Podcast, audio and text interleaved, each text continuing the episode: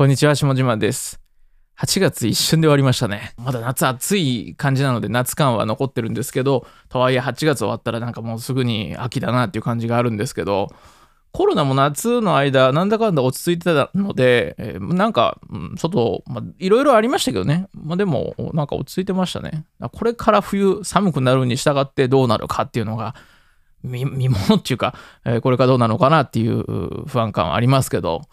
でも今日本題なんですけど、自分が何者かになれると思っている人、例えば何でもいいですよ。なんか自分が作りたいものを作るとか、なんか人に認められるとか、お金持ちになると何でもいいんですけど、自分が何者かに突出した何者かになれると思ってる人で、実際今何者にもなれてないとか、まあ、もしかしたらこれから先何者かになれないんじゃないかって思っているっていう、その葛藤してる人って少なくないんじゃないかと思うんですよね。ねまあ、今年3月頃からコロナの影響で自分の時間が急に増えたっていう人が多いんじゃないかと思うので、まあ、そういうさっき言ったような何者かになれるみたいな人たちが自分のその何者でもないことと葛藤するみたいな時間ってすごい長くこう時間取れて生まれたんじゃないかと思うんですけど僕もまさにそうで3月4月は自分の時間をゆっくりめに過ごしてたのでなんかそうやって自分の時間を過ごすっていうか自分と向き合う時間がいつもより増えると最初はぼーっとする感じというかちょっとこう暇っていう感じがあるんですけどすぐ自分自身と向き合うみたいな時間にこうなっていってそうすると自分がいかに何者でもないっていうこともう自分は何者でもないなっていう事実と嫌でも向き合わないといけないみたいな。で特にその期間の中で、まあ、コロナですからそんな外でアクティブになんかすることもできないのでそれを向き合い続けるみたいな。なんかそれが3月4月で徐々に徐々にこう自分と向き合うっていう感じになってきて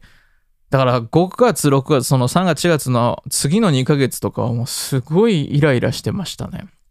まあ、あまり外に出してイライラするっていうタイプではないので、まあ、自分の中で活化してたりとか、まあ、仕事の中においてはちょっとこうトゲトゲしかったりとか出るところもあったかもしれないですけどまあでもとにかく自分の中でイライラしてるっていうか本当に俺は何者でもないんだなっていうこのままずっと何者でもないかもしれないっていうなんかそこと向き合って、えー、いることでイライラしてたみたいな。で、まあそこがまあ5月、6月だったんですけど、やっぱずっとイライラしてるっていうのは続くものではないみたいで、その後の7月、8月、まさに先月、先々月というこの2ヶ月は、さらにそこからちょっと落ち着きが抑えられてきたので、まあその向き合った状態のまま、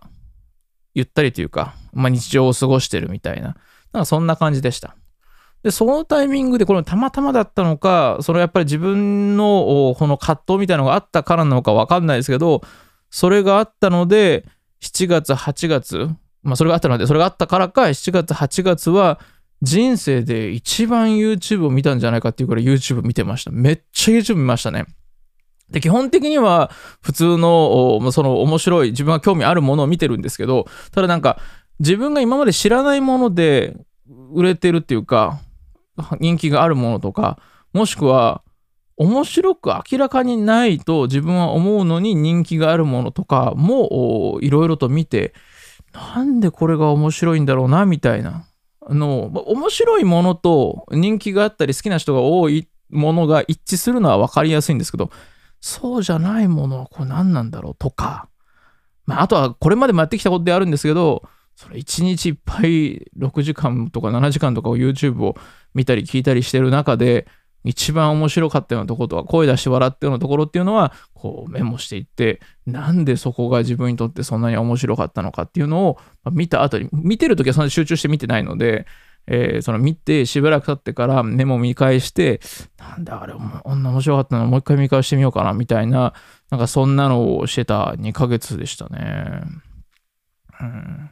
まあ、特に面白くないやつとか、まあ、どんなのか知らないものに関しては、もう2倍速とか3倍速で見てたので、全部丁寧に見てたっていうわけではないですし、すごい長いやつとかは、まあ、対談みたいなのも1.7倍速とか、3倍速だとちょっとな早いので、もう結構対談とかだと聞き取れなくなるので、まあ、そこら辺バランス取りながら、えー、好きなやつだけ当倍で見るみたいな感じ結局したんですけど、まあ、とにかくそうやって、うん、なんか YouTube ばっか見てた7月、8月でしたね。だからそうやって7月、8月、しかも自分と向き合いながらそうやっていろんなもの見てるので、全部こう自分だったらどうするとか、自分のその感じとこう照らし合わせるみたいなところはこうリンクしてるところあって、まあ、大体はこうぼーっと見てる感じというか、それを没頭して見てるんですけど、なんかこう、ふとしたタイミングタイミングで自分と重ねるみたいなのとこは結構あって、えー、そういう意味で、えー、なんか一個一個がすごく自分にとって学びになるっていう期間でもありました、この2ヶ月。まあ、それぐらい動画見たの初めてっていうのもあるんですけどね。まあ、なので、その2ヶ月間見るに見まくって、で、えー、なんとなく自分の、自分はこういう風にしていけばいいんだろうなとか、なんとなく、あ、こうやって出していけばいいんだなとか、まあ、なんか例えば、やらないといけないこと分かってるけど、それに手が出ない時っていうのは、そのやらないといけないことが分かってるかどうかより、そこに対して気持ちをどう向けるか、どう自分で納得して、その自分の人生の時間を当てるかみたいなとこが大事じゃないですか。例えば、英語で勉強しないといけないって分かってたとしても、それに時間を当てないのは、人間が怠惰っていう部分は確かにあるんですけど、そもそもどういう気持ちでそこに向き合うかっていうところは整理できてないから、できないみたいなとこあるじゃないですか。だからそういうのも含めて、これまで自分がこうやったらいいんだろうなって思ってたものに対する気持ち作りみたいなのも含めて、なんかこの7月、8月でいろいろと納得がいって、ああ、なるほどねっって思えた期間でした。それは良かったですね。今もう9月入って、ちょっとそれ初めて見てるんですけど、まあ、イメージ通りいくかなっていうところは、それもわかんないですけど、もう結果出るとしたら、11月くらいとかには結果出てると思うんで、これからそれを実践していこうと思います。とにかくまあそういう意味で、自分の中で納得できる、自分として納得できたっていうのは、これは結構大きかったですね。まあそれもあって、えー、まあそれも8月末ぐらいとかぐらいから、だんだんそんな感じが出てきたので、えー、人募集、改めて動画編集者募集したりとかっていうのも始めたりとか、まあなんかそこら辺つながったりしてるんですけど、まあまあそこら辺のところは結果出てからまた振り返りできたらなと思ってます。7月、8月、まあ、夏期講習があったりとか、あとは動画の編集量も結構このタイミングで多かったりとか、開発のコース多かったりとかっていうので、なんか通常よりタスク多めではあったんですけど、なんか、うーん、散歩してる時間とかも増やしたり、移動時間とか使ったりしながら、結果的にすごい YouTube 見てたなっていう。だからそれ多分、その実際どうかっていうところもあると思うんですけど、この今言ってた3月、4月、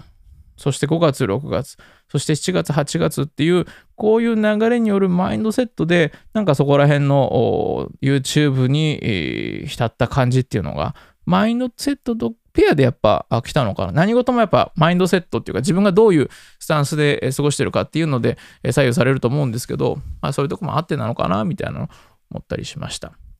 というわけで、これからまたクリエイティブな活動を再再発、再始動ってわけでもないですけど、なんかより納得した形で、えー、プロダクトと僕自身が一致した形でいろいろ作れるんじゃないかと思うので、えー、見ていただいている方は楽しみにしていただければと思います。というわけで、下島のメモ帳9ページ目。今回はこの夏に手に入れたものというお話でした。というわけで、今日はこんなところで。ではでは。